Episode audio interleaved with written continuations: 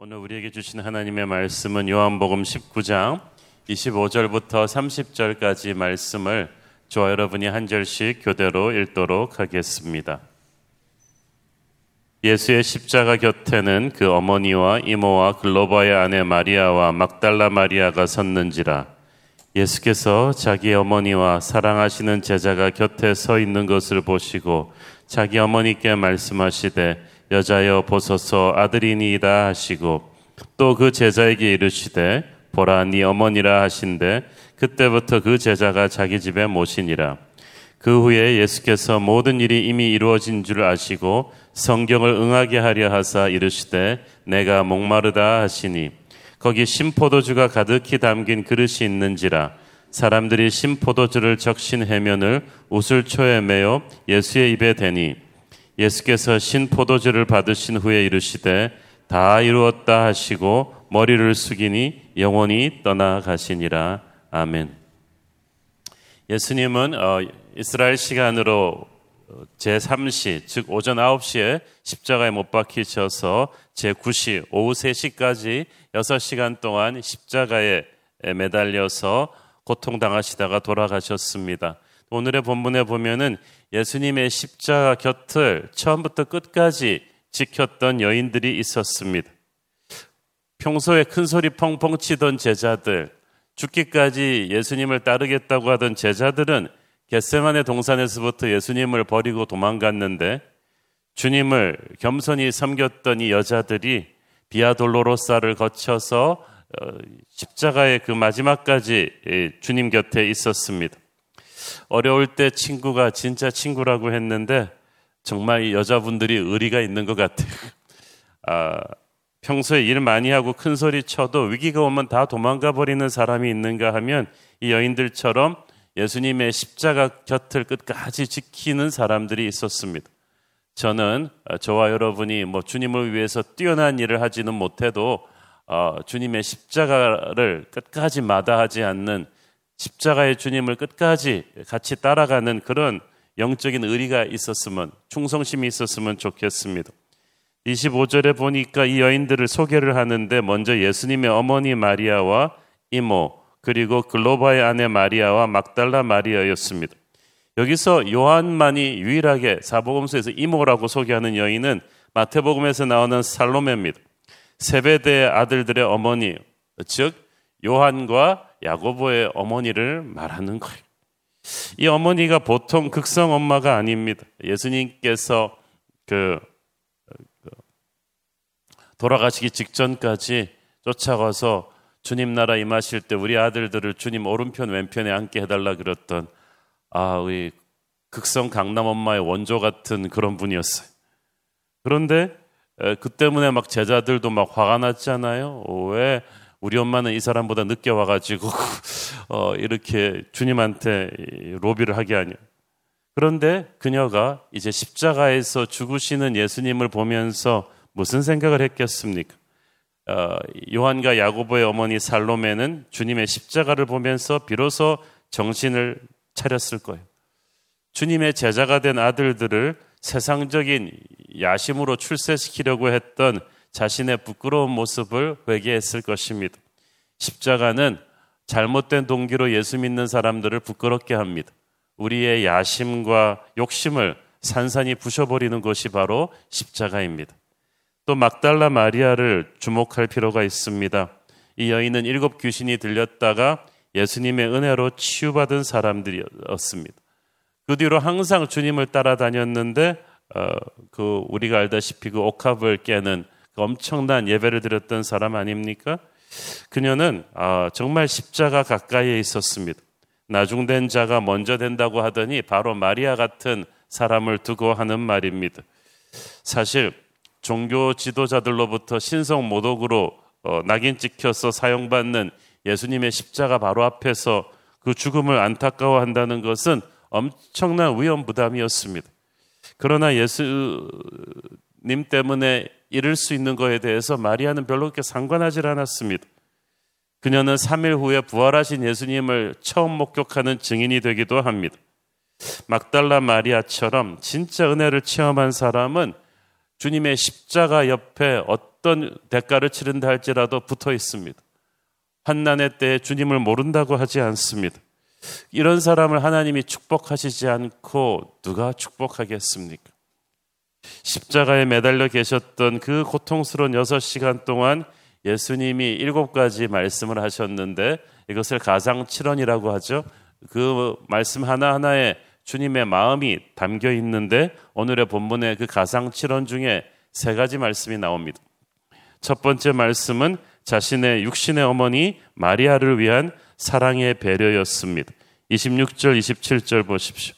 예수께서 자기 어머니와 사랑하시는 제자가 곁에 서 있는 것을 보시고 자기 어머니께 말씀하시되 여자여 보소서 아들이니이다 하시고 또 그 제자에게 이르시되 보라 니 네 어머니라 하신데 그때부터 그 제자가 자기 집에 모시니라 인간이 가장 이기적일 수 있는 때가 죽음을 눈앞에 둔 때죠. 뭐 내가 죽어가는데 어떻게 남을 걱정합니까? 예수님께서는 십자가 위에서도 어머니를 걱정하셨어요. 어, 아들의 죽음을 목격해야 됐던 어머니의 가슴은 얼마나 아팠겠습니까? 그래서 예수님은 오히려 자기 때문에 가슴 아파할 어머니를 걱정했고 지금 아마 육신의 아버지 요셉은 이미 세상을 떠난 것 같은데 어머니의 생계를 걱정했습니다. 그래서 어, 요한에게 어머니를 돌봐 달라고 부탁했던 것 같아요. 요한복음을 요함이 썼으니까 요한이라 그러지 않고 예수님이 사랑하시는 제자라고 그냥 어, 자기를 숨겼습니다. 교회사 야사에 의하면 그때부터 요한이 예수님을 어머니를 줄곧 모셨는데 늙어서 자신이 목회했던 에베소까지 모시고 가서 살았다고 합니다. 사실 이 일은 결코 쉽지 않은 일입니다. 자기 어머니 모시는 것도 쉽지 않은데 그 다른 분의 어머니를 모시기가 쉽겠습니까? 게다가 같은 주님의 일을 해도 뭐 베드로나 다른 제자들처럼 곳곳을 다니면서 뭐 안진뱅이도 일으키고 막 5천 명도 막 개종시키고 하는 그리고 각지의 교회를 세우는 좀 있어 보이는 아, 그런 사역을 하고 싶지 누가 늙어가는 예수님의 어머님 봉양하는 것 같은 티도 안 나는 별로 폼도 안 나는 일을 하고 싶었겠어요. 그런데 예수님이 그 일을 자기가 가장 사랑하는 제자한테 시켰습니다. 이것은 단순히 예수님의 효성에 관한 얘기만은 아닙니다. 과연 우리가 요한이었다면 예수님의 말씀을 순종해서 끝까지 마리아를 모셨겠습니까? 여러분, 그 인간적인 기준으로 우리에게 맡겨지는 그 사역의 중요성을 함부로 평가하면 되지 않습니다. 예수님께서는 오늘도 주님의 사랑을 받은 요한 같은 우리들이 주님의 손과 발이 되어서 가장 드러나지 않는 일, 그렇지만 정말 중요한 일을 하기를 원하세요. 가난하고 병들고 외로운 사람들을 돌보는 바로 주님이 우리에게 돌봐주기를 원하는 마리아들이 있습니다. 십자가의 주님을 사랑한다면 우리는 마리아를 섬길 수가 있는 거죠. 자, 28절에 주님이 또 말씀하십니다. 그 후에 예수께서 모든 일이 이미 이루어진 줄 아시고 그 성경을 응하게 하려 하사 이르시되 내가 목마르다 하시니. 내가 목마르다는 이 말은 주님의 십자가 고통이 얼마나 처절했었는가를 아, 단적으로 알려주는 말입니다. 그토록 고통스러운데도 주님이 뭐 아프다, 고통스럽다 이런 말씀 하시지 않았잖아요. 이 말 한마디로 그분의 모든 고통이 딱 나옵니다. 이 십자가는 죄수를 발가벗긴 다음에 양손에 바, 손과 발에 못을 박아서 높이 세워서 모든 사람이 높이 볼 수 있게 하는데 이 죄수가 서서히 목마름과 탈진, 탈수의 고통으로 신음하다가 죽게 되는 거예요. 그래서 이 고통이 너무 길어지면은 자비를 베풀어 주기 위해서 다리를 부러뜨리거나 어, 창으로 찔러서 생명을 끊어주는 경우도 있습니다. 그래서 십자가에서 죽는 사람은 천 번을 죽는다는 로마 시인의 말도 있었습니다. 그 예수님이 십자가에서 못 박히셨다는 것은 세상에 가장 극심한 고통을 다 짊어졌다는 얘기입니다. 어떤 이단들은 이렇게 말해 주님은 하나님이시기 때문에 십자가의 고통도 느끼지 못하셨을 것이다. 그러나 예수님은 내가 목마르다고 하셨어. 그 말은 진짜로 예수님이 인간의 육체를 입고 우리의 모든 고통을 다 느끼셨음을 뜻합니다. 이 십자가의 고통은 단순한 육체적인 고통을 초월했어. 인간이 이 땅에서 치를 수 있는 모든 죄의 무게를 다 감당하는 거예요. 이 십자가의 무게를 견딜 수 있는 사람은 하나님의 아들 예수님밖에 없습니다. 그 고통을 견디고 이겨내신 주님을 바라보면서 우리는 세상의 어떤 고통 가운데서도 우리 주님이 우리와 함께 하실 거라는 확신을 가질 수가 있습니다. 30절을 보십시오. 예수께서 심포도주를 받으신 후에 이르시되 다 이루었다 하시고 머리를 숙이니 영혼이 떠나가시니라. 여기서 다 이루었다는 말은 헬라어 테텔레스타이 단번에 완전히 후회함이 없이 1%의 후회함도 없이 깨끗이 끝냈다는 뜻입니다. 예수님께서는 이 십자가 죽음의 순간에 어떤 후회도 미련도 없으셨어요. 어, 우리가 이렇게 좀 완전히 다 된것 어, 같지 않으면 좀 약간 미적적한 느낌으로 끝나는 데가 있잖아요. 근데 주님께는 그런 게 없으셨어요. 아, 설교 조금 더 해야 되는데, 몇천 명 더 먹여야 되는데, 병자 몇 명 더 낫게 해야 되는데, 이스라엘뿐 아니라 열방에도 교회를 세워야 되는데 하는 이런 우리 생각에 좀 아쉬울 것 같다는 그런 아쉬움이 전혀 없으셨어요. 책 한 권도 안 쓰셨고 교회 건물 하나 남기지 않으셨는데 도대체 무엇을 완벽하게 다 이루셨다는 뜻입니까? 우리가 인생을 완전하게 산다는 것은 우리 눈에 보이는 세상의 잣대가 아닌 영의 세계에서 보는 잣대가 있어. 세상적으로는 다 이루어 놓고도 영적인 세계에서는 아무것도 못 이룬 사람들도 있어요. 세상적으로는 막 돈도 명예도 지위도 다 했지만은 영적인 세계에서는 이룬 게 아무것도 없는 사람이 있는가 하면 세상적으로는 어, 건강하지도 못했고 화려한 업적을 쌓지도 못했고 돈도 많이 못 벌었다 할지라도 영의 세계에서는 정말 다 이룬 꽉 찬 삶을 사는 사람이 있어요. 예수님이 바로 그분이셨죠. 그분은 자기의 대속적인 죽음을 통해서 인간의 모든 죄값이 완전히 치러졌다는 것을 알았습니다. 구약 시대에는 많은 희생 제물이 제사를 통해 바쳐졌습니다. 그런데 제사를 지내고 돌아서면 또 찝찝해요. 자기들의 죄가 완전히 대속되지 않은 걸 알고 있었어요. 그래서 구약의 제사장들은 성전에서 제사를 들으면서한 번도 앉지를 못했어. 계속해서 돌아서서 제사하고 돌아서서 제사하고 희생 제물을 바치는 사역이 끝이 없었다는 얘기죠. 그러나 예수님께서 제사장이 되시고 또한 우리의 죄를 대신할 희생 제물이 되셨습니다. 보통 구약 시대 때유월절 어린 양이 보통 12시에서 오후 3시 사이에 죽임 당했는데 예수께서 십자가에 못 박히신 날이 유월절이었어요 돌아가신 순간이 오후 3시였어. 예수님께서 인류의 모든 죄를 대속하는 어린 양인데 그 희생 제물의 피가 얼마나 파워풀했던지 이때까지 인류가 저지른 모든 죄와 앞으로 저지를 모든 죄값을 능히 치르고도 남음이 있었어. 그래서 고대 세계에서는 물건값이 완전히 쫙 치러졌을 때 이것을 테텔레스타이 완전히 값을 치렀다. 남은 게 없다는 뜻이에요. 동시에 다 이루셨다는 것은 이때까지 죄의 노예로 살아오면서 하나님의 역사를 방해해왔던 사탄의 세력에 치명타가 가해졌다는 뜻입니다. 이제 더 이상 사탄은 인간을 장악할 수가 없다. 이제 내가 영적인 승리의 교두보를 마련했으니 누구든지 십자가를 뚫고 십자가의 이름으로 서면 그는 마귀를 이길 수 있다는 뜻입니다. 창세기 3장 15절을 보십시오. 내가 너로 여자와 원수가 되게 하고 네 후손도 여자의 후손과 원수가 되게 하리니 여자의 후손은 네 머리를 상하게 할 것이요 너는 그의 발꿈치를 상하게 할 것이니라 하고 이것은 하나님이 에덴에서 인류를 범죄케 했던 마귀에게 하신 말씀이요 여자의 후손은 예수 그리스도 여자의 후손이 뱀의 머리를 상하게 했다는 것이 바로 십자가의 예언입니다. 주님의 십자가가 사탄의 머리를 부수고 치명타를 가했어.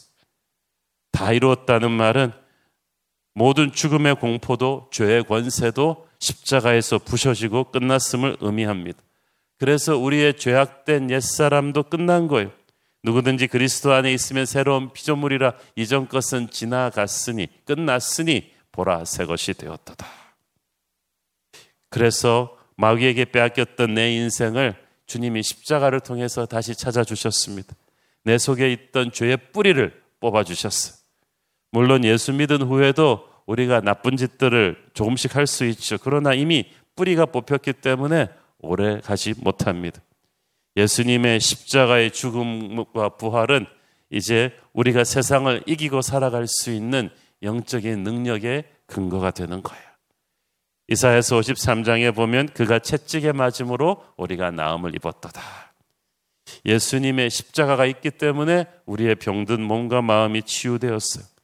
여러분, 요즘 힐링이라는 말을 자주 쓰잖아요. 그런데 힐링이 공짜로 온 게 아닙니다. 예수님이 대신 맞으셨기 때문에 우리에게는 힐링이 온 거예요. 본래 상처가 없던 주님은 채찍에 맞아서 상처를 입었고 우리는 상처가 많았는데 주님의 피로써 상처가 치유를 받은 거예요. 하나님의 진노가 가라앉고 죄 용서를 받았습니다. 이 힐링은 얼마나 큰 축복입니까? 십자가 위에서 죄로 가득한 나의 옛사람의 이렇게 죽지 않는 한 진정한 힐링은 없습니다. 우리는 십자가를 통해서 세상이 준 상처를 깨끗이 씻어내고 후유증 없이 다시 회복할 수 있는 줄 믿습니다. 이 십자가가 바로 기독교 신앙의 핵심입니다. 논리적으로 설명이 되지 않습니다. 우리의 죄가 논리적으로 설명되지 않듯이 십자가의 은혜도 논리적으로 설명되지 않는데 그 은혜가 능력이 있어요. 죄보다 더 큰 은혜의 능력으로 씻어내 버립니다. 그래서 우리가 예수님의 이름으로 기도할 때 십자가 보혈의 은혜가 우리를 씻어주는 줄로 믿습니다. 그래서 우리를 누르고 있던 죄가 그 권세가 우리를 떠나는 것을 느끼게 되는 거예요. 얼마나 감격스러운지 모르겠습니다. 저는 저와 여러분이 그 예수님의 십자가 끝까지 옆에 있었던 그 여인들처럼 이 십자가의 임재 앞에 항상 머물러 있게 되기를 축원합니다. 그래야 진짜 신앙이 됩니다. 그래야 세상이 우리를 조금 흔들어도 다시 오뚜기처럼 설 수 있는 힘이 있는 것입니다. 마귀가 그걸 알기 때문에 기독교 신앙에서 자꾸 십자가를 빼려는 거예요. 십자가로부터 우리를 떨어뜨리게 하려는 것입니다. 그러나 힘들어도 우리는 주님의 십자가 앞으로 항상 돌아와야 합니다. 그 십자가에서 죄의 무게가 떨어져 나가고 하늘의 은혜가 우리에게 임하기 때문입니다. 오늘 저와 여러분에게 그 십자가의 은혜가 크게 임하기를 축원합니다. 기도하겠습니다.